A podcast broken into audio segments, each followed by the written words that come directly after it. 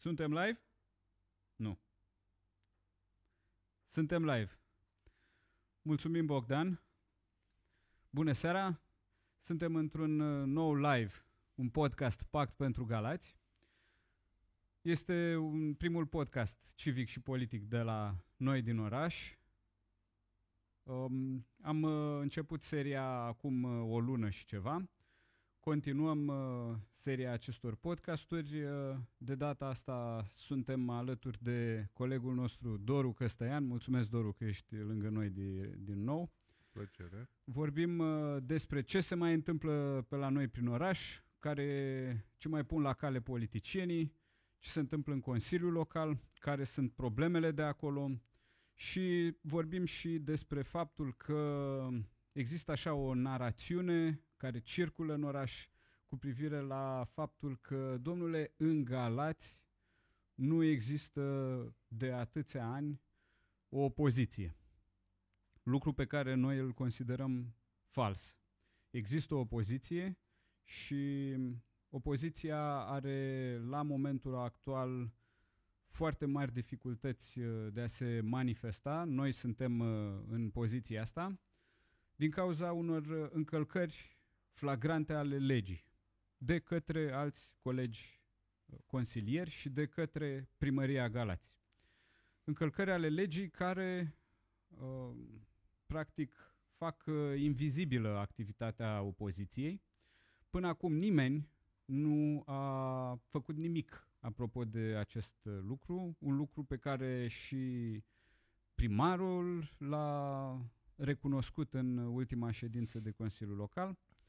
Ehm, așa că, uite, noi ne-am hotărât să facem ceva apropo de lucrul ăsta și pentru asta suntem aici, să mai facem un pas uh, pentru a face o crăpătură în zidul ăsta uh, cumva al unei dictaturi a majorității pe care l-au construit așa de jur împrejurul lor uh, și să le spunem oamenilor, ca oamenii să înțeleagă ce se petrece, de fapt. Um, am fost acuzați de cineva din Consiliul Local, domnule, faceți tot felul de podcasturi, le trimiteți în tot orașul, le trimiteți la firme. De ce facem doar podcasturile astea? Tu ai explicat în ședința de Consiliul Local uh, ce strategie avem. Hai să o spunem din nou. facem podcasturi pentru că podcastul e un instrument al vremurilor acestora și pentru că eu cred că orice grupare politică are până la urmă datoria să vorbească atât cu cei care o susțin, dar și cu cei care nu o susțin, să o facă onest, să o facă cu bună credință și nu văd de ce podcastul ar fi o problemă, uh, mai ales într-un uh, loc în care e destul de greu să ajungi altfel la public, aș spune. Așa e. Da, uh, noi practic am început să facem lucrul ăsta pentru că aveam nevoie de o emisiune uh, în care să ne putem transmite mesajul și dacă n-am avut altă variantă, atunci ne-am uh, ne-am amenajat aici, uh, am pus mână de la mână, ne-am amenajat un studio și avem capacitatea tehnică acum de a transmite mesajul PAC pentru Galați către toți gălățenii. Trimitem acest podcasturi uh, către peste 15.000 de gălățeni, deci el ajunge la oameni. Uh, vă rugăm și pe voi, cu ocazia asta, să distribuiți cât mai mult acest podcast Singurul lucru pe care îl facem aici este să spunem lucrurile așa cum sunt și să transmitem ce se întâmplă în Consiliul Local. Hai să intrăm în subiect. Cum, uh, cum uh, am ajuns să vorbim despre faptul că nu există opoziție în Galați? Noi uh, am făcut niște întâlniri cu susținătorii în care am început să le povestim ce se întâmplă, ce am tot făcut în acest an și de ce este Uh, prezentă ideea asta că opoziția nu ar face nimic. Uh, iar tu acolo la aceste întâlniri, uh, de fiecare dată ai explicat celor 15-20 de oameni cu care ne-am văzut uh, ce se întâmplă și care e narațiunea pe care ei încearcă să o să o promoveze. Hai să o auzim. Bun, acum eu cred că lucrurile stau așa. E un lucru care e cunoscut în deopște de toți sociologii și toți oamenii care observă fenomenele sociale, că e mai puțin important ce se petrece efectiv într-un loc. E foarte important, în schimb, care e imaginea publică pe care reușești să o transmiți oamenilor care observă mai mult sau mai puțin distrat, mai degrabă nu.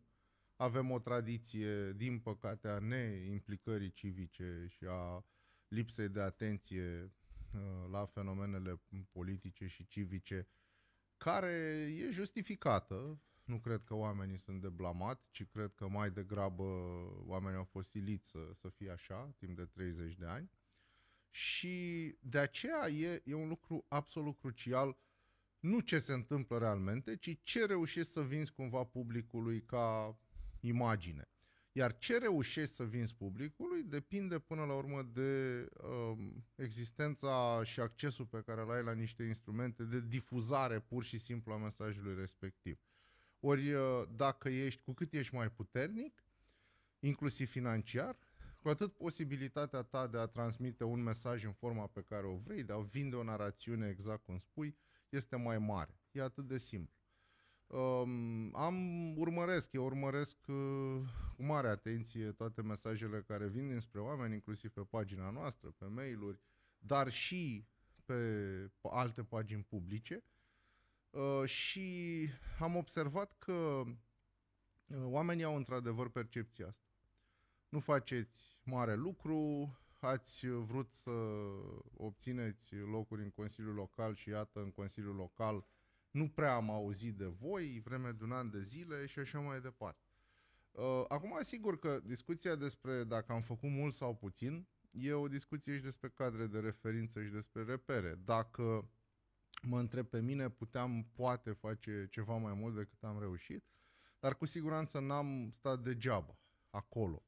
Fiecare ședință a fost pregătită serios, fiecare proiect a fost discutat, a fost gândit. Mai mult decât atât, am scris proiecte și cine n-a fost vreodată, cum bănuiesc că nu a fost majoritatea cetățenilor din, din Galați, implicat în scrierea unui proiect, își imaginează cu greu probabil câtă muncă e în spatele scrierii unui proiect.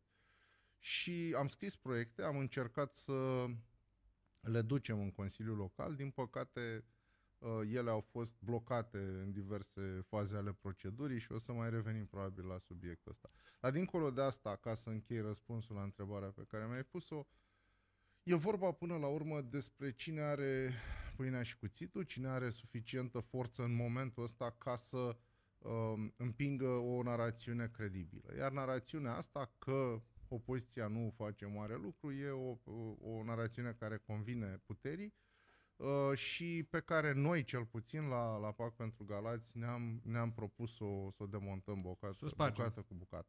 Iar din punctul ăsta de vedere, să mai uh, întrebi în secolul ăsta, în mileniul ăsta, în care au existat regimuri politice uh, puse în dificultate de rețelele de socializare, să mai vorbești în mileniul ăsta în care rețelele de socializare au fost de multe ori singurele spații de exprimare liberă în țări autoritare, autoritariste sau în țări de dreptul totalitare, uh, din punctul meu de vedere, vădește o neînțelegere completă a momentului contemporan, asta ca să, ca să fiu elegant.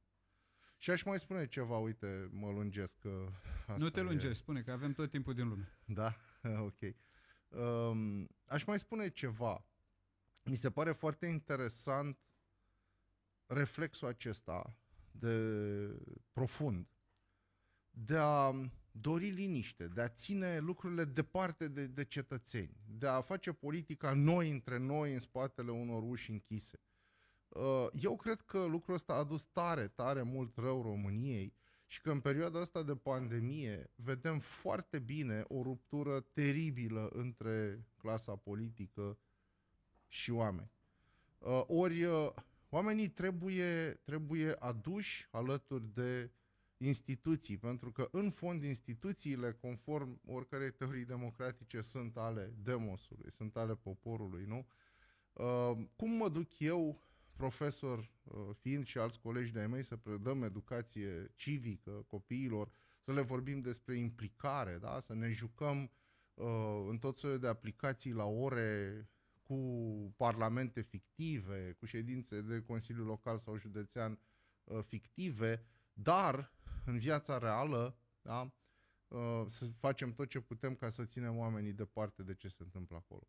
Uh, nu, eu nu cred că viața publică și viața politică trebuie rupte de, de cetățeni și mai mult decât atât, cred că oamenii ar trebui să dea aici o mână de ajutor, pentru că atenția lor la fenomenele acestea, care privesc până la urmă întreaga comunitate și privesc lucruri care de foarte multe ori, de cele mai multe ori sunt plătite din banii lor, atenția asta nu poate decât să facă, să șubrezească uh, tendințele autoritare și quasi-totalitare ale puterii.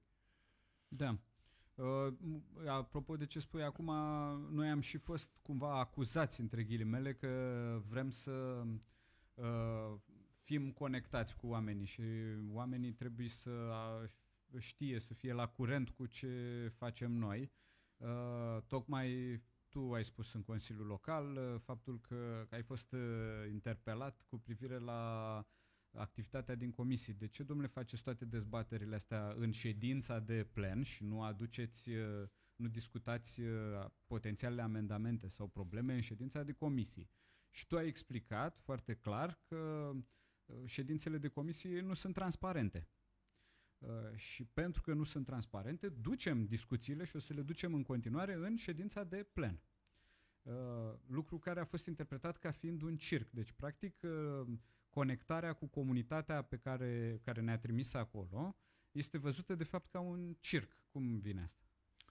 Uh, bine, acum, sigur, că am, nu mă gândeam ca la vârsta asta să ajung să fiu acuzat de circ, cei care mă știu, uh, cred că știu că sunt un om mult bun simț, cred eu, uh, discret, cu o existență care n-a depășit niciodată limitele bunului simț. Um, nu e vorba evident de circ. Acum putem discuta dacă circul, o anumită cantitate de circ nu e până la urmă inerent oricărei democrații, pentru că în fond, într-o democrație, um, gradul de libertate de expresie și gradul de libertate la care au efectiv acces cetățenii se vede și în cantitatea de zgomot produsă. În general, mie mi-e teamă de comunitățile în care e foarte multă liniște, inclusiv, uh, cum să spun, când lucrezi cu, cu studenții, de exemplu, sau cu elevii, poți să observi clasele unde se aplică un regim mai democratic și de, de obicei e o cantitate mai mare de, de zgomot. de zgomot și chiar de haos. Dar, Foarte mișto comparația uh, asta. Da, da, e, sunt lucruri pe care le observi și clasele care sunt conduse mai autoritar, unde de regulă e liniște, dar se acumulează tare multe frustrări și foarte multe Tensiune. tensiuni și uh, se învață până la urmă lucrurile prost pentru viitor, ca să spunem așa.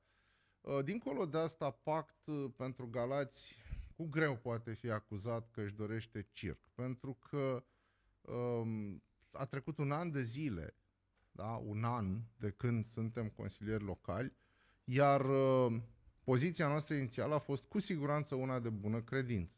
Deși codul administrativ spune destul de clar că în 30 de zile proiectele trebuie să treacă prin procedură și practic să ajungă de la registratura primăriei la sala de plen în 30 de zile. Noi am așteptat răbdători mai mult decât atât, două luni, trei luni. Am înțeles poate că știu eu, erau alte priorități, mai ales că suntem în uh, criză COVID, însă în momentul în care vorbim deja de 6 luni, 8 luni, 12 luni, deja și, și încep să, să protestezi și încep să, să-ți arăți uh, până la urmă indignarea față de modul ăsta de a face lucrurile, uh, nu cred că mai putem vorbi de circ. Cineva pus pe circ ar fi făcut circ din prima secundă. Evident. Așa cum avem atât de multe modele în politica românească. O să-i rog pe colegii din regie uh, să pregătească clipul cu intervenția ta în, din Consiliul Local atunci când am uh, uh luat uh, cuvântul, când ai luat cuvântul apropo de uh, întârzierea nepermisă a introducerii pe ordinea de zi a proiectelor noastre de hotărâre. Uh, să o puneți uh, pe, pe live, să o vedem și ulterior să discutăm puțin pe marginea ei.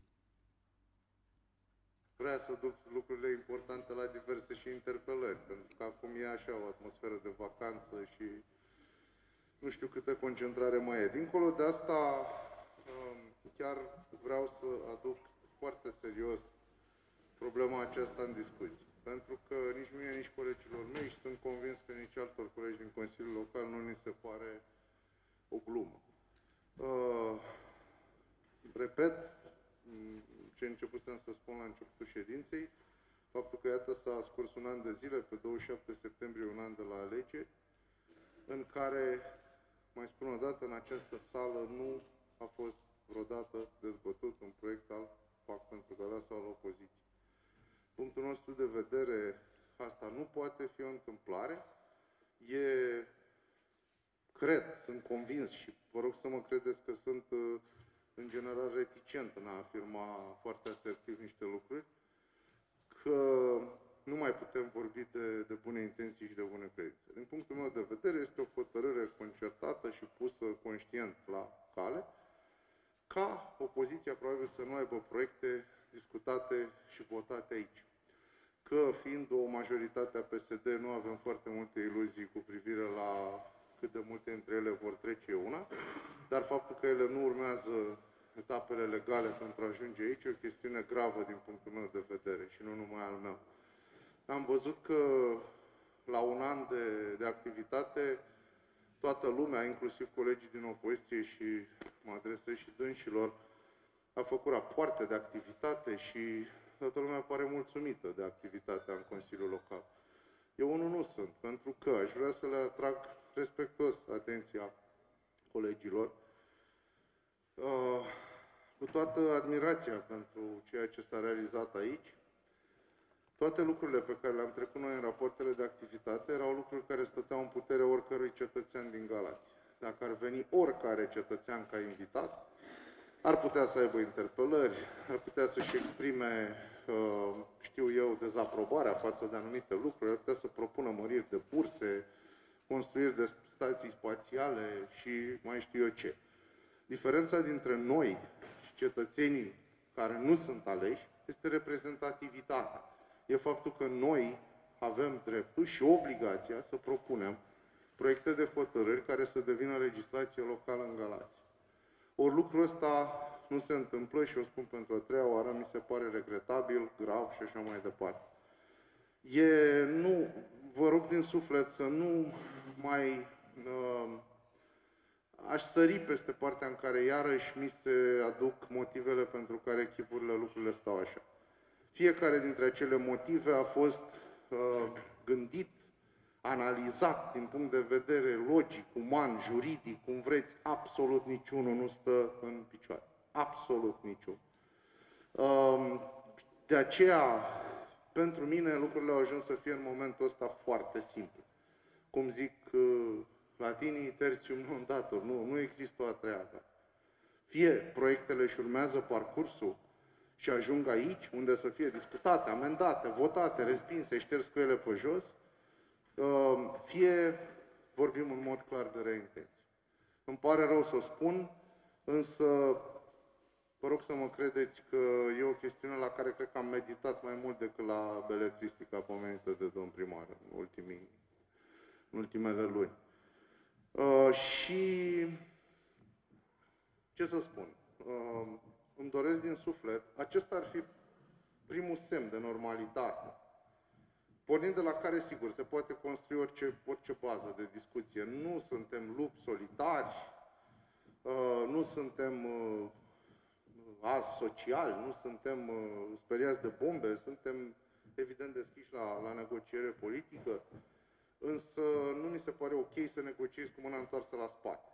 Exact asta e analogia pe care o văd. Intră cineva la tine în casă sau, mă rog, te întâlnește pe casa scării sau știu eu pe unde, se întoarce mâna la spate, te leagă de scaun, după care spune hai să fim prieteni. Nu, nu se poate așa. Putem fi prieteni doar în condiții de egalitate și, și parteneri de dialog. Um, atrag atenția că cel puțin PAC pentru Galați, dar și celelalte partide de opoziție, au proiecte depuse. Noi avem în momentul ăsta 5 proiecte.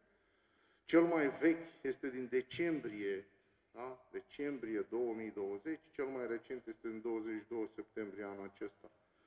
Uh, sperăm și cu asta o să închei, cred că am spus ce era de spus. Ideea chiar nu e să intrăm acum în, știu eu, încă o înfruntare retorică, lumea e obosită, e târziu, ci dorința noastră este foarte limpede. Haideți să respectăm legea, asta nu este competiție politică, e, cum să spun, ați luat lor mai mici orice armă și chemați la război. E necolegial, ne practic, ne, cum, cum doriți. Uh, și dacă proiectele noastre într-adevăr sunt proaste, sunt ok, cum să pice la vot, nu e niciun fel de problemă. Sau vor fi amendate împreună de bună credință până când o să ajungă la forma care trebuie. Um, foarte scurt și cu asta am încheiat. Ne așteptăm ca proiectele mai vechi să intre pe ordinea de zi măcar acum, la 12 la ceas, iar cele care abia au fost depuse de câteva zile să se încadreze în termen, care e foarte clar. 30 de zile, următoarea ședință, da? Și așa mai departe. De asemenea, aș atrage atenția colegilor de comisie că varianta aceea de a nu vota în niciun fel nu e prevăzută de codul administrativ. Nu există. Punct. Dacă există vreo prevedere legală, sunt pregătit să o ascult acum. Eu vă spun că nu există. Și uh, chiar dacă, să spunem, s-ar ajunge la o situație de blocaj de tipul ăsta, cum s-a mai întâmplat la Comisia de Urbanism, lucrul ăla a fost imediat remediat. Oamenii aia s-au întâlnit cât de repede și au dat avizele. Să nu dai avizele blocând complet E singura situație, da? Proiectul PAC, singura situație când n-au simțit nevoia să se exprime. Așa scrie în referatul primăriei. N-au simțit nevoia să-și exprime vot. Ok, dacă vorbim de simțiri și de nevoi, eu aș simți nevoia să-și exprime votul și să reintrăm în legalitate, pentru că acum nu suntem. Um, de aceea chiar aș propune colegului Viorel Bogatu să ne întâlnim într-o, într sesiune extraordinară a Comisiei și să acordăm avizele celui proiect și celorlalți. Mulțumesc frumos! Bun. Cam asta, uh, cam de aici a plecat totul. Uh, hai să explicăm uh, cam despre ce e vorba în intervenția ta. E vorba E vorba despre, aș pleca un pic de la, hai să spunem, intenția legiuitorului. Intenția legiuitorului este clară și anume aceea că uh, Consiliul Local al unei localități, da, al municipiului Galați în cazul de față, este un for, de, for deliberativ în care, da, există oameni care, sigur, aparțin unor forțe politice diferite, dar că oamenii ăștia își vor exercita funcția de bună credință și în folosul cetățenilor. Mai pe românește, dacă, să spunem, uh, cei de la PSD sau de la un alt partid vin cu un proiect care este ok pentru comunitate, eu, deși sunt în principiu adversarul politic al partidului respectiv, am să votez pentru lucru pe care Pact pentru Galați l-a făcut în permanență. Nu am votat nici măcar un singur proiect, n-am votat împotrivă nici măcar la un singur proiect care era în beneficiu orașului și al cetățenilor. Pentru că, da, au venit și astfel de proiecte ok dinspre toate forțele politice. Uh, mai mult decât atât, uh, cred că am arătat și consistență doctrinară, un lucru iarăși rar, aș spune, în politica românească, și ne-am asumat uneori chiar uh, Mm, și vot uh, alături de, de colegii de la PSD dacă susțineam doctrinar poziția respectivă, ca în chestiunea vânzărilor uh, unor terenuri, de exemplu. Deci nu avem nicio problemă să votăm proiecte care sunt pentru bune pentru oameni, chiar dacă vin de la alte partide și chiar dacă vin de la partidul majoritar. Ei, în momentul în care faci lucrul ăsta, pentru că adesea Uh, se vorbește despre faptul că nu suntem, uh, sau mă rog, ni s-a reproșat lucrul ăsta, că n-am fi fair play din punct de vedere politic și așa mai departe. Ori uh, senzația mea este că exact cei care ne acuză de asta nu sunt fair play. Da. Pentru că un lucru de bază în viața politică și sigur aș, iarăși aș veni să spun că am obosit să tot aud despre cum noi nu avem experiență în administrație și experiență politică. Uh, te rog să mă ierți, dar uh, mie mi se pare o calitate asta și un lucru bun să n-ai tipul ăsta de experiență administrativă. Slavă Domnului că nu avem astfel Slavă de experiență, nici nu vrem avem. să avem. Exact. Uh, ori o regulă de bază în politică este reciprocitate.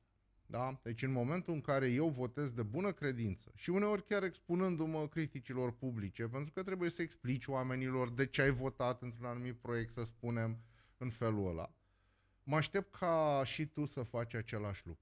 Adică, pe de o parte, să tratezi cu bună credință dorința unui alt participant la viața politică de a veni cu propria lui contribuție, sigur, după puterile lui.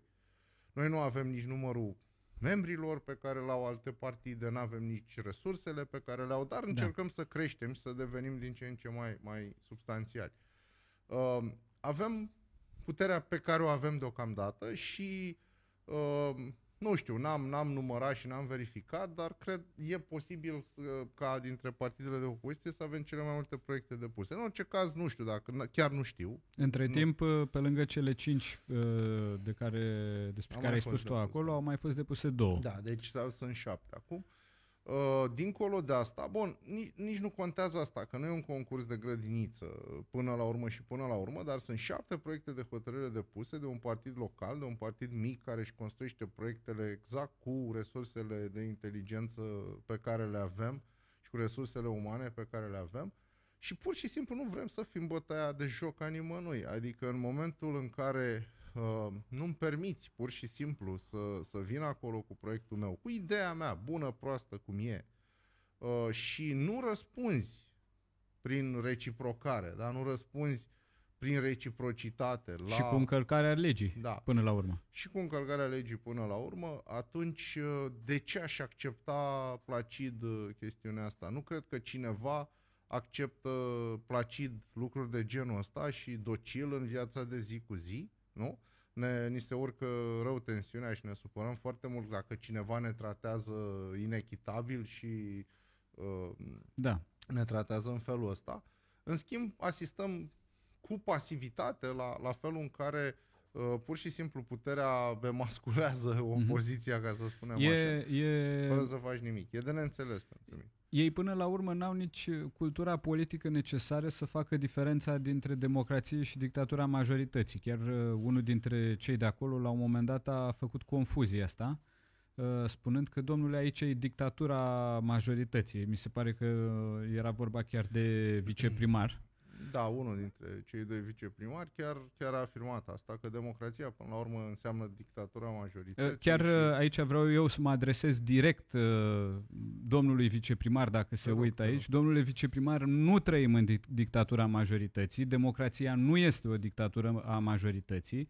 Uh, vă invit la ceva cursuri de politologie, de Uh, până la urmă de cultură civică de clasa 7 dacă faceți confuzia între, uh, între democrație și dictatura majorității. Într-adevăr, într-o democrație deciziile se iau prin majoritate, majoritatea decide, deși nu este singurul mod în care se pot lua decizii într-o democrație, dar uh, uh, deciziile respective niciodată nu se iau cu încălcarea drepturilor uh, minorității. Sigur. Cum este cazul în cazul Pact pentru Galați, când uh, uh, atunci când, apropo de ce spuneai puțin mai devreme, legiuitorul exact asta a scris în codul administrativ și orice uh, for deliberativ care, apropo, este un for politic, asta, asta este o altă acuzație da. stupidă care ni s-a adus, că facem, că, că facem politizăm, ca și cum acolo ar trebui să facem, nu știu, să ne jucăm cu păpuși. Consiliul Local este un for politic. Acolo politică se face, nu se face altceva. Dar aparte de lucrul ăsta, uh, întotdeauna într-un for democratic, fie că este vorba de Consiliul Local sau de Parlament sau de Consiliul Județean, tocmai pentru că nu este o dictatură a, majorită- a majorității, legiuitorul întotdeauna pune obligația introducerii pe ordinea de zi a oricărui, a oricărei inițiative, a oricărui membru al acelui for deliberativ, de a intra în discuție. Este o obligație de a intra în discuție. Evident că majoritatea decide, dar este un drept al minorității de a ridica problema și de a avea o voce. Deci, din punctul ăsta de vedere, au loc confuzii grave. Practic, da, da. oameni care nu știu cum trebuie să arate o arhitectură instituțională a lumii libere, nu păi, știu. Imaginează-ți și să-și imagineze și oamenii care ne, ne privesc și ne ascultă, imaginează-ți că mâine majoritatea, de exemplu, ar decide pur și simplu, nu știu, că femeile sau bărbații n-au dreptul la educație în România. Da, sau că numai că opoziția trebuie să plece din Consiliul Local, sau că orice exact, altă inepție, da. orice altă idioțenie.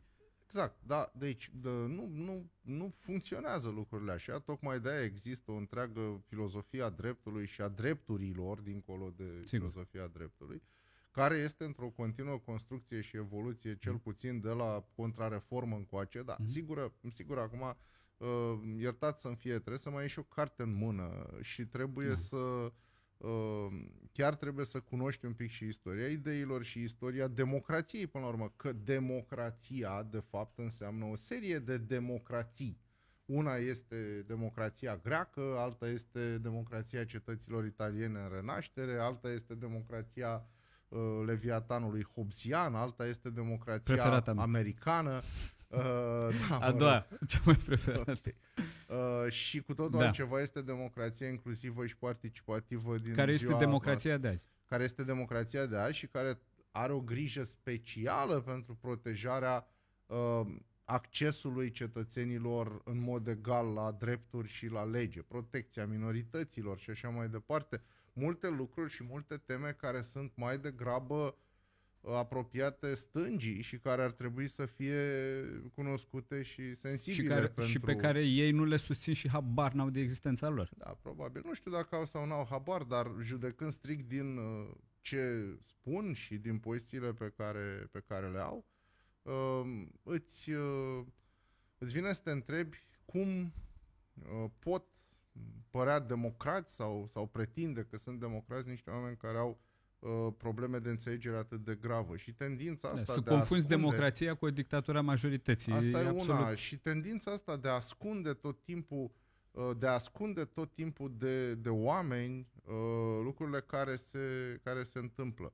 Până și, uite, până și ora, Gregor, la care se desfășoară ședințele de Consiliu Local.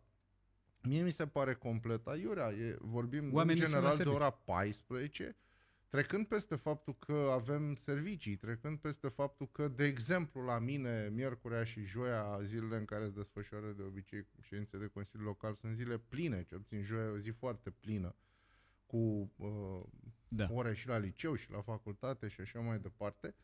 Uh, ora două în mijlocul săptămânii este o oră la care oamenii pur și simplu nu o să petreacă timpul chestia asta decât dacă sunt interesați în mod uh, direct de, de către o problemă. Ehm, cred că s-ar putea, iarăși, buna credință dovedi prin gândirea unei ore mai accesibile și la care oamenii, la oamenii să se uită mai mult. Uite, asta ar putea fi o idee de proiect de hotărâre. Să introducem uh, un proiect de hotărâre pentru schimbarea orei ședinței de Consiliu Local după ora 16.30, pentru ca și oamenii care au uh, terminat serviciu da. să se poată uita sau să se poată uita pe live sau chiar să participe la ședință după ce trece toată povestea asta cu carantina, da. cu restricțiile.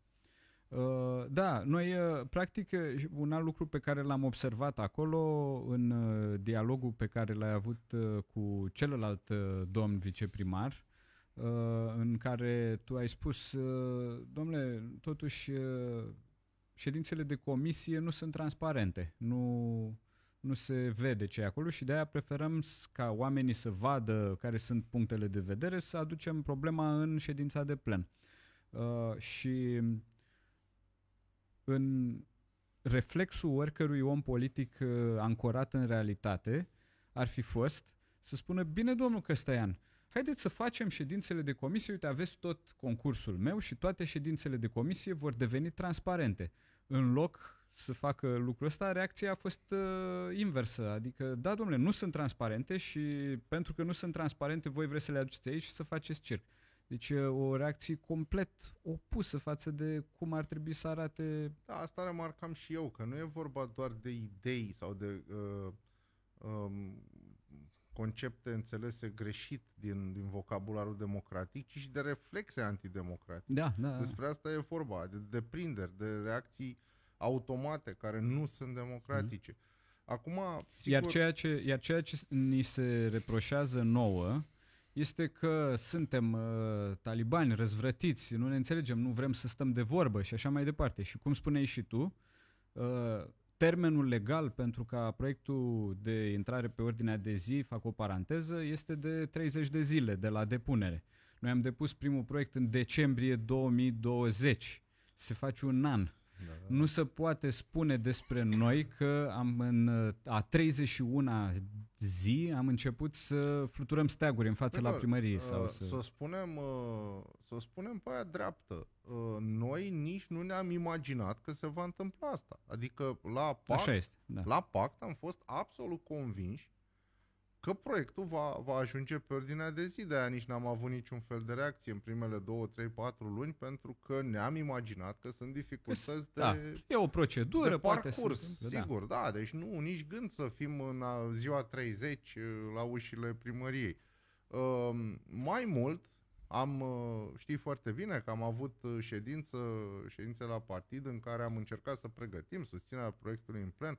Deci, literalmente am fost de bună credință pe toată linia, da. mai ales că era vorba de un proiect, uh, cum să spun, care nu necesita costuri. Uh, uh, trebuie spusă și chestia asta, cred. Da, Faptul că e. niciodată pact, apropo de circul pe care poate să mi l-am face, niciodată pact pentru Galas nu a venit cu proiecte uh, voit populiste, demagogice, care să dea bine la cetățeni uh, și știind în același timp că nu există, că nu există nici cea mai mică sau... șansă. Nu. Sigur. Majoritatea proiectelor de la PAC pentru Galați sunt proiecte care nu cer foarte mulți bani, poate că excepție fac uh, um, face, fac proiectele care privesc uh, Palatul Simion Gheorghiu, dar chiar și acolo am avut proiecte care au cerut lucruri de foarte mare Cu sursa de finanțare identificată. Da. Cu surse de finanțare identificate și inclusiv acțiuni care nu necesitau foarte mulți bani. Da? Deci vorbim da. despre intrarea în conservare, despre asigurarea pazei și lucruri de bun simț. Până și chestia asta, um, o marcă a seriozității în politică, eu cred că este capacitatea de a-ți fixa niște țeluri și de a le urmări cu perseverență și cu voință puternică. Până și lucrul ăsta ne-a fost reproșat, că avem o idee fixă cu Palatul Simeon Gheorghiu și că am uh, transformat un subiect uh, care e al, uh, al lor, al lor da, într-un subiect care e al nostru. Păi, uh, eu cred că toată lumea ar fi fericită și am deschide cu toți o sticlă de șampanie dacă s-ar face ce trebuie și s-ar face de către primărie. Eu nu cred Sigur. că ar fi niciun nicio problemă ca noi, răzvrătiții de la PAC, să aplaudăm la scenă deschisă Evident. o inițiativă a primăriei în, în direcția asta. Uh, așa că, uh, cum să spun, aproape toate lucrurile care sunt virtuți în politică, uh, legătura cu cetățenii, dorința de a aduce oamenii aproape de viața publică, perseverența în acțiuni și așa mai departe, sunt lucruri care ne sunt reproșate. Sigur că pare suntem onorați. Comic, exact. Uh, sigur că pare comic, dar uh, nu e de neînțeles dacă pricep lucrurile profund. Eu cred uh, că România este unde este, din toate punctele de vedere, de la testele PISA până la rata de vaccinare, dacă vrei. Uh, apropo, da. rezultatele la testele PISA se corelează foarte A, da? puternic da? cu rata de vaccinare. Foarte da, un indice de 0,7 de corelare, un indice uriaș.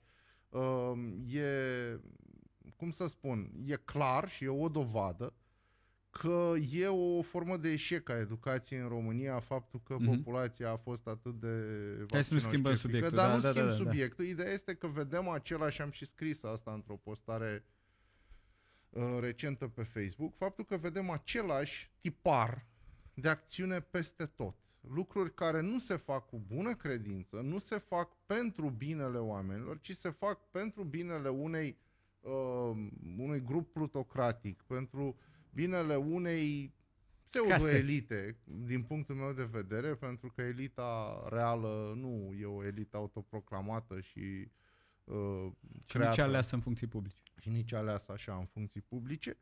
Uh, și, uh, practic, modul ăsta de a face politică, modul ăsta de a face lucrurile, e uh, ceea ce ține, din punctul meu de vedere, România foarte, foarte mult în urma altor state europene și orașul Galați, în ciuda unui potențial uriaș pe care și Galațiu și România Absolut, la... absolut. Uh, apropo de treaba asta, vreau să rămânem puțin la subiectul ăsta al introducerii pe ordinea de zi, dacă pot colegii să caute exact articolul din codul administrativ uh, care, uh, unde este specificat termenul de 30 de zile de la data depunerii pentru acordarea vizelor uh, și așa mai departe. Și când este gata, dacă îl puteți uh, pune pe ecran sau faceți-mi prima dată semn. Uh, vreau să aduc puțin în discuție exact uh, subiectul ăsta. Uh, ce am făcut a fost să fac o mică cercetare, nimic uh, foarte profund, dar uh, un search așa pe Google. Nicăieri în România nu am găsit practica asta la putere. Nicăieri unde există administrație a tuturor partidelor de București, că mi îmi place să le zic partidele uh-huh. de București, pentru că toate sunt uh, de o mamă, ca să zic așa. Uh, și acolo unde este administrație PNL și psd au, uh, sunt minoritari în Consiliul Local, doi, trei consilieri prin Ardeal sau chiar mai mulți mai încoace spre Est, proiectele de hotărâre depuse de PSD intră pe ordinea de zi și sunt supuse la vot. Sunt picate majoritatea dintre ele, dar intră pe ordinea de zi și sunt supuse la vot. De asemenea, în locurile unde este administrație PNL, uh, PSD, uh, da, PNL și psd introduc proiecte în nu, Consiliu. Invers, prima oară ai vorbit de PNL. Deci și, și. Uh, acolo unde este administrație PSD și peneliștii introduc proiecte pe ordinea de zi, sunt introduse, cum este conform legii, și sunt supuse la vot. Nici un oraș, în niciun oraș nu am găsit practica asta. Deci peste tot pe unde m-am uitat, m-am uitat cred că în 20-30 de orașe și în câteva comune, uh, sunt, uh, se vede după ordinea de zi, vezi cine este inițiator acolo. Și ale ale opoziției sunt uh, trântite, ca zic așa. Dar alea unde în, uh, pe ordinea de zi se vede inițiator, consilierul cutare de la PSD sau consilierul cutare de la PNL sau de la PMP sau de la alte partide, de la USR. Galațiul este efectiv singurul oraș unde văd că se întâmplă lucrul ăsta. Nu, nu-mi imaginam că îmi fac uh, băieții semn că e gata articolul. Uh, haideți să citim ce e aici. Deci, este vorba despre, dacă puteți să mergeți puțin mai sus, este vorba de articolul 136, 136 um, aliniatul 10. Rapoartele și avizele prevăzute la aliniatul 8, adică e vorba despre referatul de aproba, uh, despre raportul compartimentului de resort din cadrul aparatului primăriei și uh, avizele cu caracter consultativ ale comisiilor de specialitate. Deci rapoartele și avizele prevăzute la aliniatul 8 trebuie întocmite în termenul prevăzut la aliniatul 5, adică un termen stabilit de primar, dar, care nu poate depăși 30 dar nu mai târziu de 30 de zile de la înregistrarea proiectelor de hotărâre. Deci codul administrativ este, uh, mulțumim băieți, Uh, codul administrativ este cât se poate de clar. Din momentul în care un consilier local a depus un proiect de hotărâre, în 30 de zile, proiectul ăla trebuie să fie pe ordinea de zi. Adică trebuie să aibă cele trei... Uh, uh, dacă puteți să căutați și articolul care spune că odată ce cele două tipuri de proiecte există, adică și rapoartele de specialitate și uh, avizele consultative, uh, odată ce ele există, e obligatorie introducerea pe ordinea de zi. Uh, aș, vrea să, aș vrea să spun o, o treabă. Uh, sincer, cred că lucrul ăsta la care s-a ajuns, practica asta, că trebuie să spunem și asta celor care ne privesc, că nouă ne deja ne e clară speța de luni de zile de când o Da. discutăm și tot uh, vorbim despre ea. Um, Dar poate cei care ne, ne urmăresc uh, nu sunt la fel de limpezi în privința asta. Uh, În momentul ăsta, practic, nici măcar primul proiect nu intră pe ordinea de zi, deși are în principiu tot ce trebuie, pentru că uh, Comisia de Cultură, mă rog, culte, religie, sport, nu are o denumire lungă și Da. complicată. Comisia 4. Comisia 4, uh, nu a acordat avize acestui proiect. Această comisie are următoarea structură. Sunt trei consilieri PSD, eu și un uh, consilier USR+. Uh, eu și uh, colegul de la USR Plus am dat avize pozitive, iar cei trei consilieri PSD nu și-au exprimat votul. Cum ai spus în uh, ședința de Exact. Consiliu. Adică, uh, nu vorbim despre a da un vot negativ, a da un aviz negativ sau a se abține. Astea ar fi fost uh, poziții legale și permise de cod, ci pur și simplu n-au dat niciun fel de aviz, motivând uh, că N-au nu simțit. se po- n-au simțit nevoia și nu, nu s-au putut decide. Au intrat așa într-o stare de perplexitate pe termen lung și nu, nu au putut uh, să se decidă. Ori, uh, ca să înțelegeți cât e de ridicol acest comportament, cu tot respectul pentru colegii consilieri PSD, care uh, al minter sunt oameni uh, respectabili și cu cariere profesionale uh, foarte substanțiale, ca să înțelegem cât e de ridicol comportamentul ăsta, gândiți-vă că invocarea unui factor psihologic, indecizia mea în a face o anumită chestie, ar putea bloca literalmente orice fel de acțiune profesională în România. Eu aș Evident. putea să nu-mi țin orele pentru că nu mă pot decide care e Care prima verigă din lecție. Nu? Da. Aș putea să nu-mi plătesc taxele pentru că nu mă pot decide dacă vreau să plătesc taxele sau nu. E, e, e absolut comic. E absolut comic.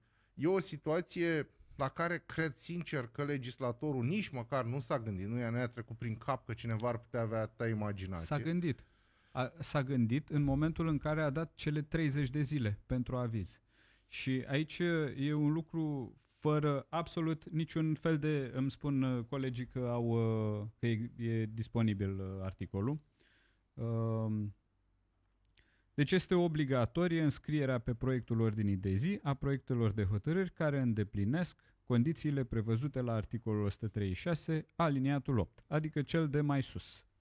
Cu alte cuvinte, în momentul în care cele două tipuri de documente, referatul de Specialitate specialitate, pe care îl raportul face- de pe specialitate, care îl face biroul de resort Primăria. din primărie, uh, referatul de aprobare pe care îl face Exact. depunătorul, adică Depunătorul, uh, da. eu în cazul de față, uh, și avizele. și avizele comisiei. Ei, odată ce, deci uh, cel care a făcut legea, cei care au făcut legea s-au gândit la situația asta și au dat acel termen de 30 de zile. Ceea ce am găsit în țară este situația de la comisiile de urbanism, unde într-adevăr câteodată se întâmplă ca cineva Da. să nu-și constru- poată construi o casă din cauza că o comisie de urbanism nu a dat un aviz sau nu poate să dea drumul la orice altă construcție, n-a dat un aviz al Da, da, da. care e aviz de fond. Și atunci ce se întâmplă? Sau, din potriva, a dat un aviz negativ și, uh, nu știu, în funcție de avizul la negativ nu s-a dat autorizația de construcție sau ceva de genul ăsta. Ei, ce se întâmplă în cazurile astea este că beneficiarul investiției, care face in- investiția pe banii lui, dă în judecată primăria și în, exagerez poate dacă spun 100% din cazuri, dar 99,9% din cazuri se obține pe cale judecătorească avizul. Deci nu vorbesc de uh, uh, situația în care neapărat avizul este negativ. Se practică lucrul ăsta cu nedatul avizului și în alte părți, pe urbanism. Ori treaba asta se rezolvă în justiție. O dată n-ai dat-o. A doua oară n-ai dat avizul. A treia oară n-ai dat avizul. Noi avem șapte proiecte de hotărâre.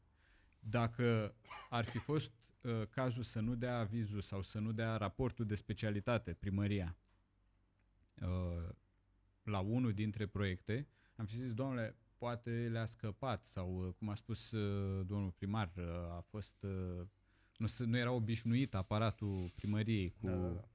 Se obișnuiește greu cu așa. se obișnuiește greu. Dacă ar fi fost un proiect, înțeleg, poate uh, poate uh, poate a fost uh, o problemă, dar niciun proiect de al nostru nu, în primul rând n-a primit uh, raportul de specialitate și în al doilea rând n-a intrat la comisii. Gregor, mai trebuie spus și faptul că de-a lungul timpului, pentru că lumea uh, poate se gândește, băi, dar n-ar fi putut discuta oamenii ăștia în privat, uh, pe căi informale și Ce așa să mai departe. discutăm? Ok, uh, trebuie, oamenii trebuie să știe că eu am întrebat în permanență, inclusiv în discuții informale, în Da. pauzele de la mm, Consiliul Local și așa mai departe, am întrebat. Uh, L-am întrebat pe domnul secretar general, am întrebat viceprimarul, am tot întrebat. Și trebuie uh, spus că de-a lungul timpului mi-au fost date foarte multe răspunsuri care erau pur și simplu eronate, voiți sau nu. De exemplu, da, ca să fiu concret, mi s-a spus la un moment dat că dacă proiectul respectiv are referat de specialitate negativ, nu poate intra pe ordinea de zi, ceea ce este, o fals. aberație. Ceea ce este Da. fals. Da? Referatul de specialitate poate fi negativ. El, sigur că poate influența votul consilierilor, dar nu poate limita dreptul la inițiativă legislativă. Sigur. Uh, ăsta a fost numai unul dintre... Da, mi s-a spus, de exemplu, că aparatul de specialitate se pronunță pe oportunitatea politică și juridică și că dacă îl consideră inoportun, nu poate intra... pe- Iarăși Asta e o altă aberație. o altă aberație. Deci, în momentul în care un uh, om sau mai mulți vin în mod repetat, cu explicații evident false, pe care le poți demonta pur și simplu făcând apel la, la codul administrativ, um, e foarte greu să mai, să mai pleci de la prezumția de bună credință. Uh, chiar în ciuda acestei imagini care, pe care încearcă să o împingă puterea, că noi suntem niște crizați care în loc să ne ocupăm de lucruri uh, cu adevărat importante, uite domnule, gălățenii au nevoi urgente, presante, noi avem o idee fixă cu Palatul Gheorghiu uh, și cu introducerea proiectelor pe ordinea de zi. Nu, nu suntem nici crizați, suntem în general, uh, încercăm să fim atât cât putem și ne permit resursele aproape de, de oameni. Uh, suntem uh, și noi, una dintre vocile, aș minți să spun că suntem numai noi, dar uh, și colegii de la USR aici zic că fac treabă bună, dar suntem și noi una dintre vocile care duc mereu probleme ale oamenilor în Consiliul Local. Uh, bine, trec peste faptul că uh, la ultima ședință de Consiliul Local, îți spun sincer, m-a deranjat foarte mult tonul condescendent al uh, domnului primar în special la adresa oamenilor în vârstă care s-ar plimba cu autobuzul când n-au treabă, care și așa mai departe. Uh, multe ironii deplasate, uh, urmate a doua zi de o postare foarte emoționantă, de a doua sau a treia zi, o postare foarte emoționantă de ziua vârstnicilor și despre cât de important sunt Probabil se vârstnicii. bazează pe faptul că cei mai în vârstă nu urmăresc ședințele de Păi nu Consiliu. le urmăresc, în schimb urmăresc probabil pagina primăriei, de aia și spuneam Da. la, la început că e mai puțin important ce crezi și ca în cât cinism ascunzi, în schimb e foarte important cum, uh, cum îl împachetezi. Da. Uh, Eu, uite, acum sigur o să mă cers pentru că tu ești un tip, uh, mă rog, rigorist așa și vrei să stăm uh, pe, pe subiect și pe linie, dar eu, uite, o să fac o mică digresiune. Apropo de știrea apărută azi în uh, cotidianul Viața Liberă cu vânătoarea de mașini parcate Nu știu. Uh, nu știi, a apărut un, un articol uh, despre cum gospodărirea urbană uh, e foarte atent zilele astea la oamenii care vin să se vaccineze la uh, uh, acolo lângă, lângă McDonald's, da, la sala sporturilor, vin să se vaccineze și sigur oamenii sunt uh, poate pe fugă, vin de la muncă, uh, sunt cozi, ceea ce e bine, Doamne ajută da, să se vaccineze cât mai mulți. Uh, și unii dintre ei uită că, că parcarea e o parcare cu plată, literalmente uită. Uh, și când se întorc de la vaccinare, găsesc uh, caracatița pusă. Și chiar spunea azi uh, cotidianul Viața Liberă că, uite, e, vaccinul gratuit e cam 200 de lei, de fapt, pentru că își găsesc Absolut caracat- incredibil. Uh, și mie mi se pare incredibil. Vrei să arăți grijă față de Da. cetățeni? Uh, chiar ai putea, de exemplu, să exceptezi sau să, să te abții de la a colecta taxe zilele astea sau măcar, dacă tu observi că există o problemă, că oamenii nu sunt atenți, fă ceva ca să-i atenționezi. Doru, aici noi Da? suntem la o emisiune pe Facebook și nu ne, uh, nu ne nu suntem reglementați de CNA și putem spunem uh, lucrurilor pe, pe nume. Apropo de treaba asta pe care ai spus-o, în anul 2021, în situația în care suntem, să stai la tiră în parcarea de la centru de vaccinare și să pui raci la mașinile celor care au venit să vaccineze, mi se pare o nesimțire de mai mare decât orice am auzit eu. E prima dată când aud treaba asta. Este o nesimțire și o mitocănie pe, de care eu nu credeam că sunt capabili. Să stai la tiră să pui raci la ăștia care au venit să vaccineze. Păi ar fi trebuit să facă parcarea gratuită Aia acolo. spun și eu. Sau măcar dacă nu o faci uh, gratuită, adu acolo niște oameni, ăia care să stau la tiră, cum Sau spui tu, spune-le, Uh, spune-le să oamenilor. atenționeze cetățenii. Domnule, Da. uite, Nu uitați să uitați plătiți. să plătiți sau mai știu eu ce. Deci, uh, mie mi se pare, o să, s-ar putea să spună unii că e o chestie minoră și așa mai departe. Nu. Nu e minoră. Nu e Exact, minoră. În, exact în lucrurile astea se vede grija reală și respectul real Da. pe care autoritățile Discutam îl au puțin mai pentru oameni. devreme de faptul că uh, am fost în București și în, uh, am parcat mașina într-o parcare cu plată și uh, am uitat. Să, de fapt, nici n-am văzut pe acolo unde e scris. Și am plecat unde aveam treabă. Și m-am întors uh, în circa 20 de minute. În circa do- în, când m-am întors, în uh, 20 de minute, am găsit la ștergător un bilețel în care scria că trebuie să plătesc parcarea și dacă nu o plătesc, sunt deja luat în evidență și voi primi amendă. 2000 de lei sau nu știu cât, sau 200 de lei, nici mai știu. Pentru că am văzut bilețelul ăla, am văzut despre ce e vorba și am plătit imediat printr-un SMS. Dar nu mai știu în ce sector, că parcările acum sunt la sectoare. Dar uh, iată că totuși se poate și civilizat în România, adică oameni care au spus, băi, hai să nu îi uh, amendăm direct pe oameni, să le dăm prima dată o atenționare, poate n-au văzut.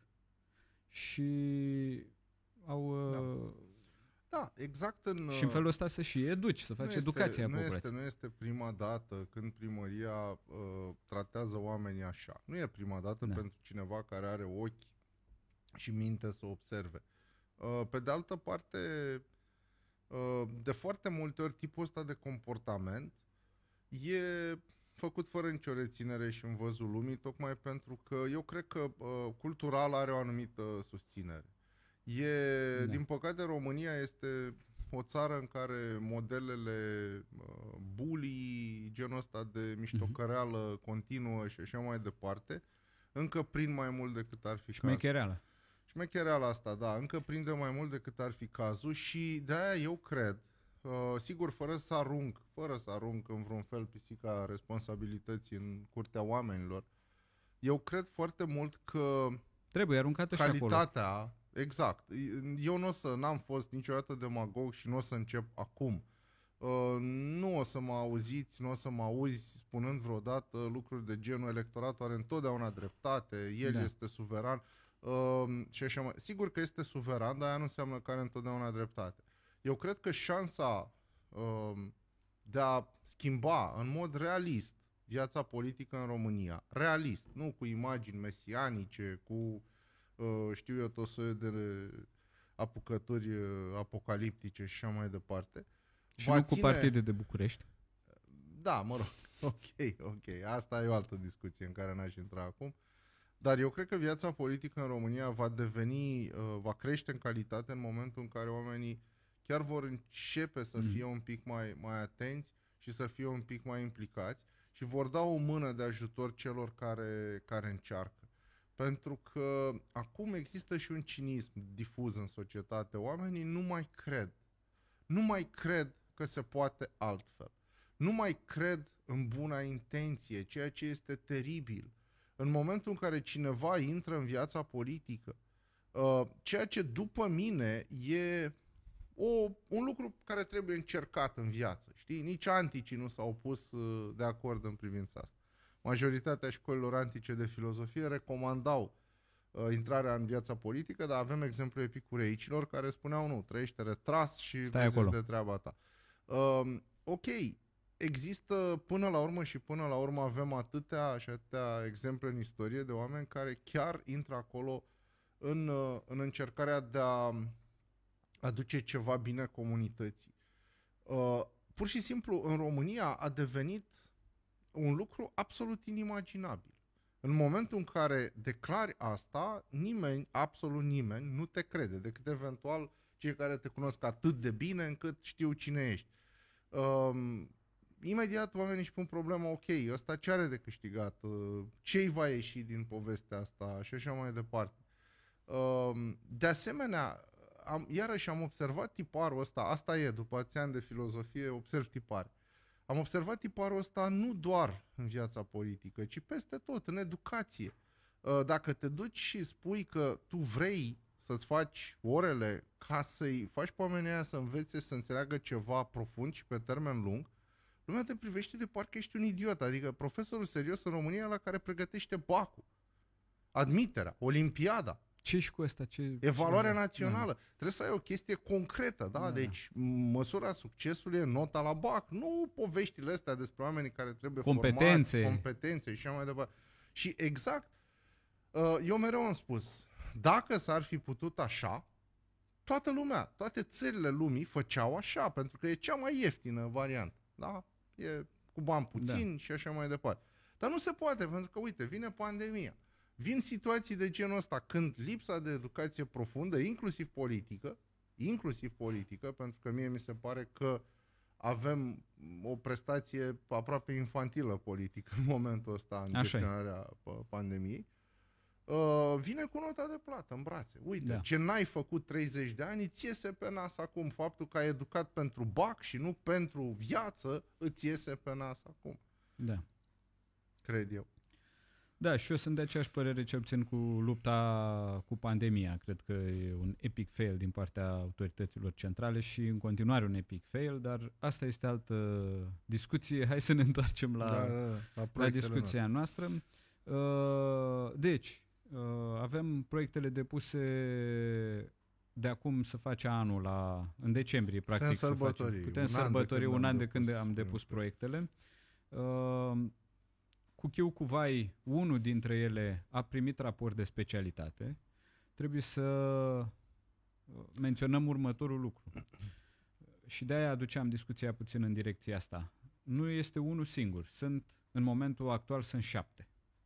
Dacă ar fi fost unul singur, am fi putut spune, domnule, e o problemă. Da, e s-a o, pierdut, s-a undeva. pierdut undeva sau poate nu era, cum a spus uh, domnul primar, chiar poate găsesc uh, colegii uh, clipul unde domnul primar recunoaște că a... Ia, haideți să-l, să ne uităm și la ăla. Uh, și am fi putut considera că uh, doamne, e o problemă acolo, n-au fost obișnuiți. Însă sunt încă șase proiecte care n-au primit raport de specialitate și nu mai vorbim despre uh, de avizele de la comisii, când nici n-au intrat în comisii. Deci asta este E clar o practică în formă continuată. Și nu e vorba numai de noi, e vorba probabil de toate celelalte partide de opoziție care au... Da, până uh, acum nu există. Celelalte partide n-au avut, uh, n-au ajuns nici măcar până la nivelul ăsta, da. din câte știu. Da, adică da, da. să aibă un proiect la comisii. Uh, dacă mă întreb pe mine, e tot o formă a, cum să spun, modului ăstuia Uh, simplist și, și irresponsabil până la urmă de a face politică. Eu, eu înțeleg da. foarte bine, nu, nu spica din, din cer și înțeleg foarte bine uh, că uh, întotdeauna competiția politică are și o componentă tribală, că trebuie să-ți aperi, uh, uh, hai să spunem, influența, trebuie să-ți aperi până la urmă tribul și așa mai departe. E absolut firesc și până la urmă și până la urmă chestia asta intră în vechea tradiție a liberală până la urmă, da, înțelegerii politicii ca o formă de sublimare a războiului și a conflictului. De, de înlocuire. Exact, dar uh, până la urmă și până la urmă și lupta și înfruntarea și confruntarea are o anumită calitate, poate fi din secolul ăsta, se poate face civilizat sau poate să ia o formă fanariot așa și criptocomunistă, uh, ceea ce sigur e Hai să vedem dacă e clipul. Dați un play. Mai în glumă, mai în serios, eu vă înțeleg supărarea. Uh, n-are nimeni nimic cu dumneavoastră, doar că sunt foarte axați pe ceea ce facem noi de zi cu zi. Și recunosc cel mai probabil, dacă vreți să trageți, s-ar putea să fie eu vinovat, dar neavând nimic cu dumneavoastră. Ce pur și simplu sunt foarte multe alte chestii pe care cel mai probabil le considerăm dacă există termenul ăsta de comparație, deși nu există, mai prioritare. Uh, plus că aparatul de lucru, mai în glumă, dar mai în serios, preț de 30 de ani, n-a fost obișnuit ca opoziția să aibă inițiative. Preț de 30 de ani, n-a fost obișnuit ca opoziția să aibă inițiative. Preț de 30 de ani, n-a fost obișnuit ca opoziția să aibă inițiative. Da. Uh, primarul spune fără niciun fel de uh, jenă că nu are nimic știu, cu noi. Nu știu dacă jena aici ar trebui să fie a primarului, sincer. Așa. Dar uh, n-au fost, ei n-au fost obișnuiți. Nu, ei nu, nu s-au obișnuit. Încă nu s-au obișnuit să respecte legea și să ia în considerare inițiativele, inițiativele opoziției. Acum uh, mi-a, mi-a, am primit un mesaj de la un coleg uh, care mi-a transmis că trei din cele șapte au primit referate de aprobare, da, dar... Da, am, vrut să, am vrut să spun și eu, de, dar... Da, trei, trei, trei din cele șapte au, uh, unul dintre ele fiind frigator. Cu atât mai mult. Cu atât mai mult. Referatele Existând de referatele de specialitate, n-au intrat la comisii. Deci, practic, aici legea, pe de o parte, a fost încălcată de aparatul de specialitate a primăriei, că nu, are, nu a dat rapoarte de specialitate în termenul legal pentru toate cele uh, șapte proiecte. Pe de altă parte, a fost uh, încălcată legea de către secretarul general al municipiului Galați, care pentru proiectele care au rapoarte de specialitate nu a nu le aduce pe ordine, nu le-a adus pe, pe la, comisii. la comisii, nu au fost transmise comisiilor care să dea avize ulterior. Și în al treilea rând, legea a fost încălcată de către președintele Comisiei de Specialitate numărul 4 pentru că nu a, uh, practic nu a înregistrat, exact, nu a înregistrat corect uh, procesul verbal, voturile și așa mai departe, că nu s-a asigurat că să dau avizele. Deci până la urmă toată lumea încalcă legea uh, și toți ceilalți stau așa cu nasul în pământ, nu spun nimic, Uh, adevărul e că în afară de noi care ne tot agităm pe aici, nu văd pe altcineva care să, nu știu, să-i tresară o sprânceană, un mușchi da. uh, pe față sau uh, că sunt, băi, hai să facem ceva, ce se întâmplă totuși. Uh, și toată lumea trăiește așa, cu, în narațiunea asta foarte comodă că bă, noi suntem în opoziție, nu prea avem ce să facem, uh, Uh, pe de altă parte, uh, puterea e și ea puțin acum mirată că ce se întâmplă și de ce fac ăștia gălăgii și merge și așa. Um, modul ăsta de a spune senin așa niște lucruri care ar trebui să, cum să spun, să producă indignare publică, dacă mă întreb da. pe mine, uh, nu e, e în obișnuința domnului primar cu care de altfel uh, am avut și schimburi savuroase așa de replici în uh, anumite ședințe. E, există o componentă retorică așa și sociabilă, simpatică între noi, dar dincolo de asta uh, nu e prima dată, da? Când primarul admite senin că lucrurile nu sunt chiar în regulă sau chiar sunt pe lângă lege. Pot da exemple, dar nu cred că e acum cazul. Eu nu cred că lucrurile astea sunt scăpări. Eu cred că țin tocmai de o anumită, uh, de un anumit semnal trimis către un anume tip de electorat care apreciază tipul ăsta de, de comportament, uh, uh, cum să spun, macho, tipul ăsta de machism politic. Uite ce tare e Xulescu pentru că el poate călări legea, l-a pus și pe ăla la punct, uite, admite zâmbind că uh, lucrurile nu da. sunt în regulă. Uh, și eu cred că aceste decizii sunt foarte conștiente și foarte chitite către un anume tip de electorat, însă în același timp uh, eu ca, mă rog, hai să zicem, tânăr om politic, tânăr în politică, nu tânăr... Ești și tânăr, ești. Da. Ești ok. Mă rog, tânăr ca noi, știi, da. că eu le mereu le zic elevilor mei, uh, tânăr, un tânăr și zic tânăr ca mine, nu tânăr ca voi. Deci, da. Ca tânăr om politic așa și ca Uh, profesor dacă vrei, uh, eu cred foarte mult în faptul că oamenii, oamenilor, dacă li se oferă lucruri de calitate, în timp se vor învăța cu lucruri de calitate. Eu cred că în timp oamenii pot să înțeleagă că există, că e posibilă și o politică care nu ia miștocărelii, care nu ia șmecheriei, care nu ia, uh, cum să zic, uh, așa, lor în râs a, a regulilor și până la urmă și a ălorlalți care încearcă să facă și ei ceva. Poate chiar suntem bine intenționați. Poate și partidul de la putere e bine intenționat măcar în anumite mm. momente. De ce să nu reușim să, să, să creăm uh, niște punți civilizate între noi? Până la urmă și până la urmă. Dar punțile alea, o mai zic o dată, șapte oară, cred, trebuie făcute cu respectarea legii și nu pe lângă ea. Legea, uh, respectarea legii, eu nu sunt un, știi bine că nu sunt un mega rigorist în privința asta, iar noi am avut discuții aprinse uh, despre lucrurile astea. Dar respectarea legii dă, respectarea cu adevărat a legii dă uh, structura și osatura până la urmă și consistența unei societăți. societății. Da? Sigur.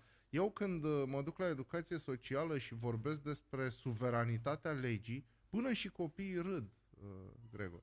Deci copiii se amuză de ideea că oamenii sunt egali în fața legii în România. Încep să râde că nu le vine să creadă. Da, nu că mă consideră pe mine un hăbăuc, probabil. Dar uh, vin în momentul următor și, și le explic că este un deziderat, nu e un fapt. Și că e un lucru la care mai mult sau mai puțin putem, uh, putem da. contribui da. cu tot. Deci tu spui așa, că trebuie să avem încredere în uh, oameni. oameni. Păi trebuie. Dacă, sigur, eu, uh, eu nu sunt un naiv. Uh, hai să, spun o, hai să spun o poveste. În, uh, acum mulți ani vorbeam cu cineva foarte important din, pentru mine, din viața mea și îmi spunea așa, că, în, că s-a pervertit presa. Presa nu mai are încredere în spectatori, în public. Uh-huh. Și cum se vede treaba asta? Păi se vede că reportajele față de cum arătau odată, acum reportajele arată așa. Există niște imagini și există o mică fereastră în fereastra mare, unde se arată ce se petrece, cu o doamnă sau cu un domn care explică spectatorilor ce văd în imagini.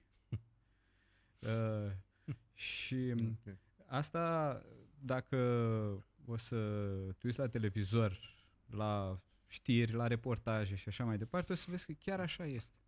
Uh, nu mai există uh, și nu mai există încrederea ea că oamenii pot trece prin filtru propriei lor minți uh, ce se întâmplă de jur împrejurul lor, pot înțelege și trebuie să li se prezinte informația, iar ei au capacitatea, au aparatul necesar să o consume. Da, asta e o, Asta la, fel, la, fel și, la fel și cred că în tot în starea asta se află și uh, partidele. Nu mai au încredere nici în propriul lor electorat. Majoritatea partidelor cred că îi consideră pe cei care uh, votează niște imbecili și pe care trebuie să-i mai prostească încă o dată. Și practic aici uh, a fost și pariul nostru cu pact. Am plecat de la ipoteza că se poate din simplu motiv că oamenii nu sunt imbecili, imbecili da. și că o parte dintre ei cel puțin vor vedea în treaba asta ceva bun și că oamenii vor, care vor vedea ceva bun vor fi din ce în ce mai mulți. Sigur. Fără să spun că cei care n-au votat uh, pactul ar fi imbecili, nu, asta vreau să zic, să nu se înțeleagă nu, chestia nu, asta. Nu, nu, Dar nu. uh, Uh, nu, păi simplu fapt că noi, noi credem că putem cu un mesaj decent, articulat, Da. uh, substanțial, inclusiv din punct de vedere ideologic și așa mai departe, să aducem practic alături de pact și uh, să-i facem pe oameni să voteze pact pentru Galați, indiferent că provin din bazinul unui uh, partid sau al altuia, arată tocmai faptul că Da. nu considerăm pe nimeni uh, a priori Da, da, da. incapabil să înțeleagă ce spune. Da. Uh, deci, da, uh, cum să spun, eu, uh, pe de o parte, înțeleg foarte bine care sunt mecanismele care îi fac pe oameni uh, susceptibili la eroare, care îi fac pe oameni să greșească, care îi fac pe oameni să fie ușor de dus de nas, să fie manipulați. Înțeleg perfect. Uh, țin un seminar de gândire critică, predau logică, înțeleg perfect mecanismele astea.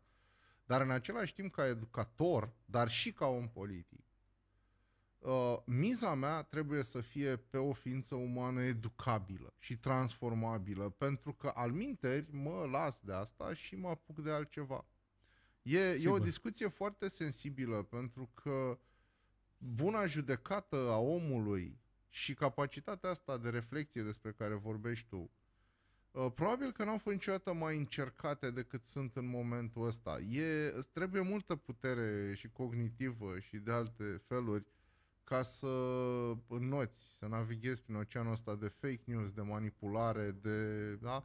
Uh, Și nu e nevoie numai de abilități cognitive, e nevoie și de verticalitate, e nevoie și de onestitate, e nevoie de dorința de a vedea, de a admite poate că ai fost într-un anume tip de eroare. Eu cred foarte mult, Galațiu, am mai spus-o, uh, puteam să rămân în alte orașe ale țării, mai bogate, mai prospere, mai ofertante. Uh, nu o să declar acum vreo iubire nebună față de Galați, nu-mi plac uh, romantismele astea, dar simplu fapt că am venit aici, că trăiesc aici, aș putea pleca mâine. Sincer, nu mai trăim în vremurile în care să te muți uh, undeva, poate și în afara continentului. sigur. Mai e o chestie. Uh, sunt aici, trăiesc aici cu familia mea. Uh, da, pe, pe străzile astea îmi duc viața în fiecare zi. Și literalmente mi-aș dori ca, ca Galațius să fie și să însemne mai mult decât este acum. El sigur este și acum ceva, înseamnă și acum ceva, dar așa cum cred că fiecare elev de-al meu are potențialul să fie mult mai mult decât e în momentul ăsta, dacă aplici metodele Da. corecte, așa cred că și Galațiu poate fi mai mult dacă ne dorim să fie mai mult. Dacă vrem să continuăm cu standardele astea minore până la urmă, o asfaltare a unei străzi sau lucruri care ar trebui să fie absolut de bază în administrarea unui oraș. Nu, nu, nu, mi se pare incredibil să treci la realizări. Să te, să, faptul că ai să te dat- lauzi că ai asfaltat o stradă, e ca și cum tu ca profesor te-ai lăudat că ai scris am la intrat tablă. La, da, sau mă, exact. am sau că intrat la ai, oră la ai timp, deschis da. fereastra dacă era prea cald sau ceva de genul ăsta. adică, E, uh, oamenii au fost învățați cu foarte puțin. Uh, e adevărat că dacă ții musai să te compari, găsești locuri mai rele și poți să trăiești în iluzia că aici e nemai e mai bine, pomenit. da. da. Dar uh, din ce ar putea fi dintr-un loc care să forfotească de viață, de idei, de mișcare, să fie dinamic și așa mai departe, Să aibă o economie, cum arată economii ale unor orașe care sunt la 200 de kilometri de noi sau la 150 de kilometri Exact, de noi, exact. unde e, e o fierbere economică, firme noi care vin, fabrici care se deschid și așa mai departe. A, în loc să ai toate astea, ai de fapt o atmosferă de târg uh, provincial, frumos asfaltat în zonele esențiale, uh, în care o mână de oameni uh, mai pun la cale câte un eveniment Da. cultural și așa mai departe și se întreține iluzia asta că suntem și facem foarte mult. De fapt, cred că suntem și facem foarte puțin față de cât am putea. Da, da, da. Dacă pot băieții să găsească uh, bucata aia de la Griniș cu capul sus și să o punem uh, să intre Pe final. pe nu? final așa. Uh, bun. Dacă tot ai pronunțat cuvântul ăsta și suntem pe final, uh, hai să, vor, să vedem ce urmează.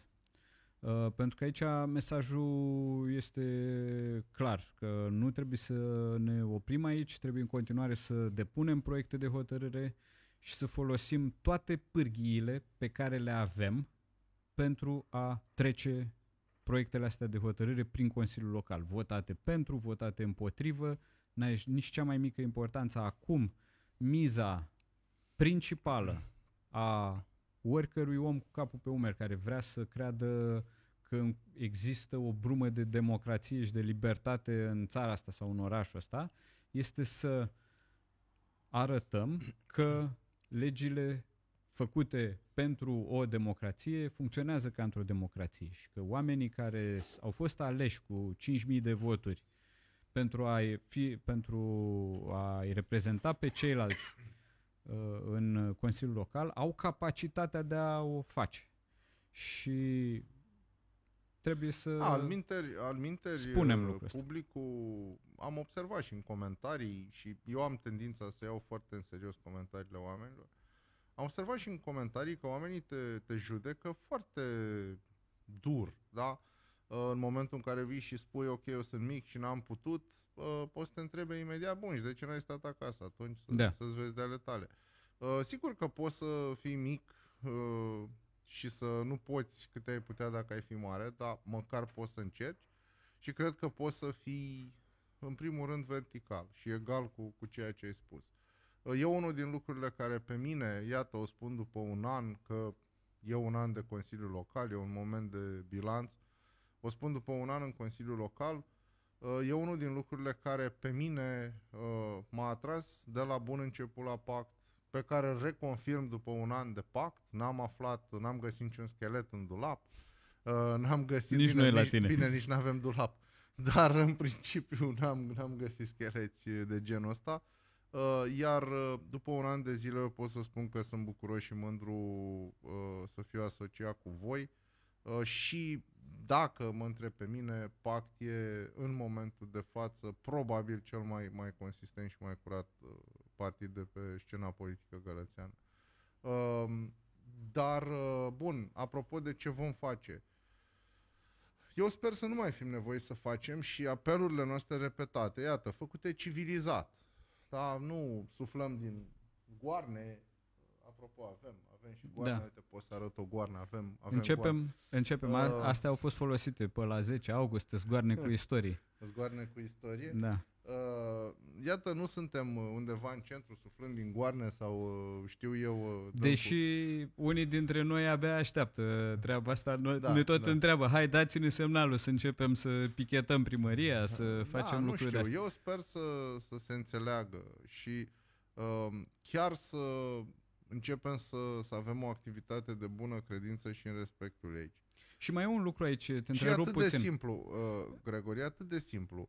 Uh, chiar ar trebui să regăsim da, uh, proiectele uh-huh.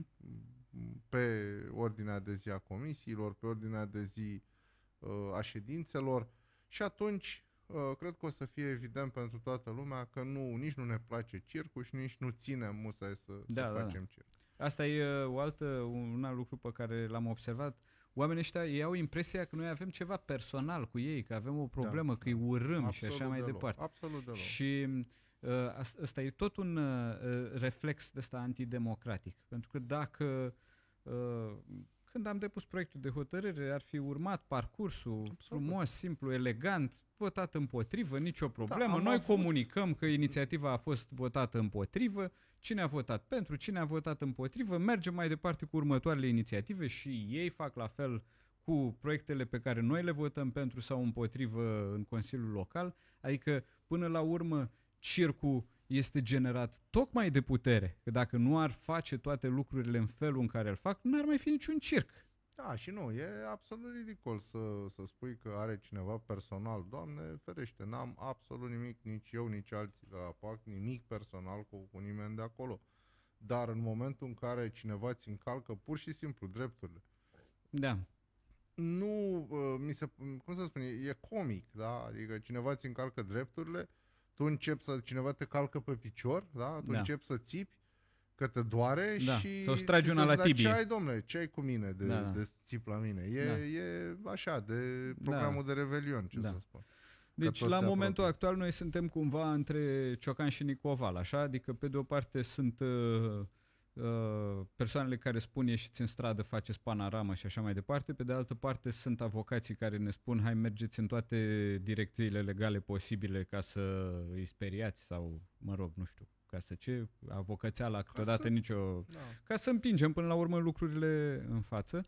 Uh, o să vedem ce, uh, care sunt următorii pași, dar cert este că nu ne oprim, mergem pe toate căile pe care le avem la dispoziție ca să ne apărăm drepturile și până la urmă ca să-i reprezentăm pe oamenii care ne-au uh, votat, uh, cei 5.000 de oameni care ne-au votat în 2020 uh, și uh, vedem unde ajungem. Da. Repet, eu sper din suflet și e, iată, simplu fapt că n-am făcut încă toate lucrurile astea.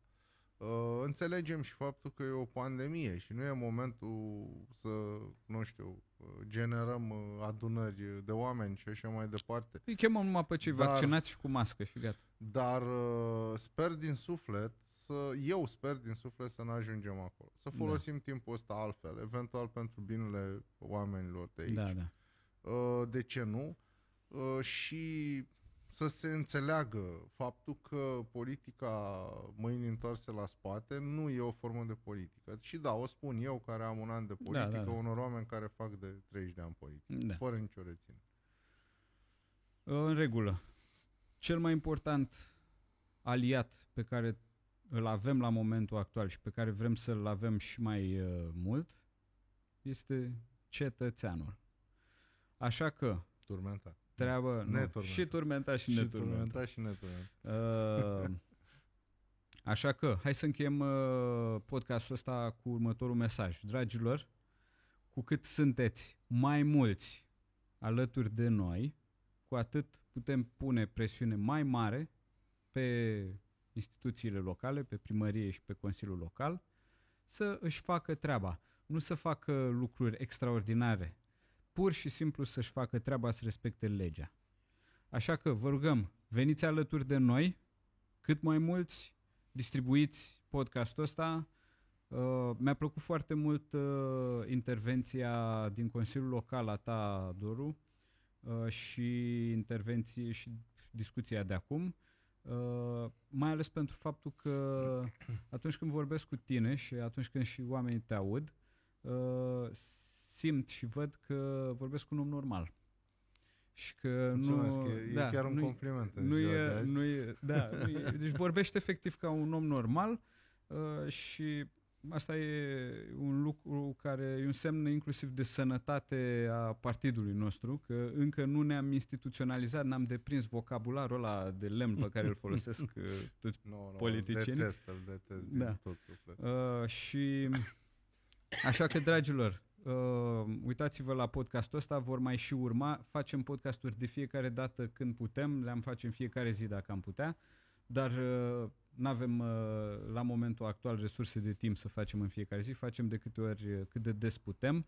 Vă asigurăm că distribuim acest podcast în tot orașul, la toate firmele, la zeci de mii de cetățeni uh, și cu cât uh, oamenii află mai uh, multe despre abuzurile până la urmă și legalitățile care se întâmplă în primărie, cu atât e mai bine pentru noi până la urmă. Uh, că dacă ne-ar... Uh, Și pentru ei, nu numai pentru noi. Pentru că practica asta de a face totul după bunul plac, îi afectează pe fiecare. Da, da, da, da. da. Da? da. Deci îi afectează pe fiecare. Așa sunt, uh, uh, cum să spun, de multe ori sunt strânse cu ușa școlile, de multe ori sunt, da, oricine, oricine încearcă să, să ia legea în mână este până la urmă într-un fel sau altul, printr-o pârghie de putere, forțat să, să se Strivit. cumințească. Și are, și are senzația, o senzație greșită de altfel, are senzația că e singur. Că trebuie, că este el împotriva sistemului. Da. Da. Problema e că nu e singur și că mm, lucrurile încep să se schimbe. Bun. Mulțumim mult. Uh, Este vineri, ora 10. 13. Nu e 13. Uh, da. Uh, Mulțumesc și eu. și mergem înainte împreună. Și, dacă îmi permiți, nu uitați Normal. să ne urmăriți joi și în ședința de Da, Consiliu și Local. în ședința de Consiliu Local o să vedem cum facem, poate începem și noi să o transmitem cumva pe pagina Pact ca să Eu, fie... uh, eu am o pagină, Da. se numește Doru Căstean Consilier Local, pentru că am și, mă rog, o pagină privată și am încercat cumva să țin cele două lucruri separate, pentru că ar fi fost pur și simplu mult prea multe lucruri diferite pe pagina mea personală, așa că invit pe cei care ne ascultă, dacă n-au făcut-o încă, uh, să urmărească și pagina mea. Eu, tr- eu distribui acolo fiecare ședință de Consiliu Local, intervin uh, uneori când uh, sunt lucruri de spus, uh, încerc să o țin vie și relevant. Foarte tare. Uh, e o formație din Galați care se numește, nu mai există, dar am aflat de ea recent, se numește... Greenish, uh, Greenish, da. știu, Greenish este o formație în care a cântat uh, unul dintre foștii mei elevi, Ah, Adrian Iliescu. extraordinar. Da, Adi Iliescu, așa că îl salut Cool, pe Adi cool, și... cool, cool. Eu am aflat de ea recent, am înțeles că au uh, avut debutul într-un bar uh, care se numea Deja Vu, uh, destul de vechi în uh, perioada în care și eu eram în liceu uh, și uh, am găsit o bucată foarte mișto de-a lor Da. uh, și i-am Da, propus... Adi, Adi a fost elevul meu, iar sora lui, surorii lui, am fost chiar și diriginte. A, asta Foarte e o chestie, fain. uite, dacă îmi permis să spun și un Da. lucru bun, uh, care mi se pare bun. Uh, e greu, cred, pentru oamenii care obțin voturi uh, spunând povești sau pur și simplu mituind într-un fel electoratul sau pur și simplu explorând uh, cinic felul, structura psihică a electoratului. Ar trebui să știe că ăștia 5.000 de oameni, noi n-am avut o forță teribilă în campanie, n-am avut cine știe ce resurse. N-am Uh, avut un brand. N-am avut un brand. Construit. Sam, da. În schimb, oamenii ăștia, miile astea de oameni, sunt în general oameni cu care am interacționat, care ne cunosc, care ne-au acordat votul din încredere și din afecțiune și nu pentru că i-am dus cu vorba într-un fel sau altul sau am părut carismatici sau bad boys în ședințele Sigur. de Consiliu. Ori Da. ăsta e un lucru care obligă. Mulțumesc mult.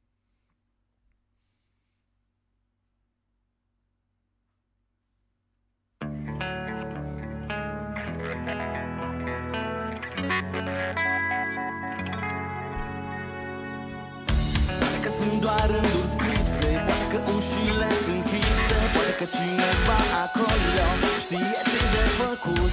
Poate că dacă vrei ar merge. Poate că lumea nu înțelege. Poate că fiecare în parte O ia de la început. Și atunci te întrebi De ce să îi mai cred? De ce să-i înțeleg?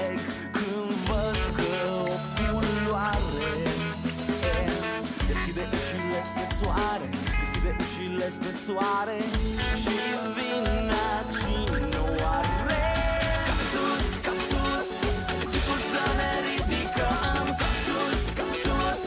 Vrem de gând să performăm Cap sus, cap sus. Tipul să ne ridicăm Cap sus, cap sus. Vrem să performăm.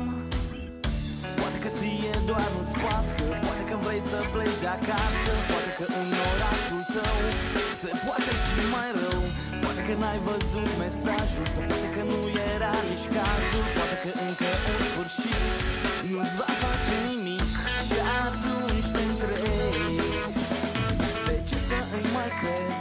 De ce să-i înțeleg? Când văd că Deschide ușile spre soare Deschide ușile spre soare. Și vine cine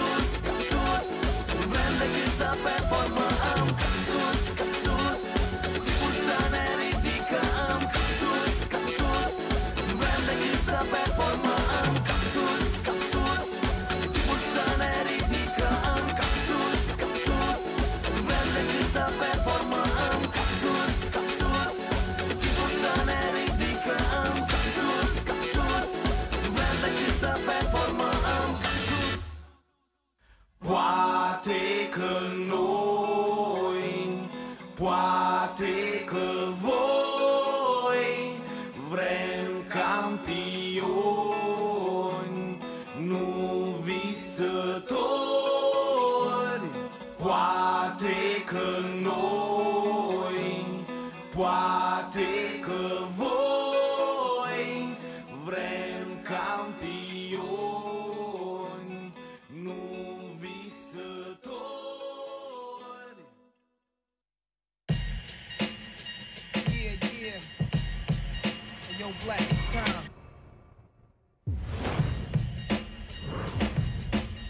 grew up in New York City. The streets were paved with different colors of broken glass. Our bikes would catch flats a lot.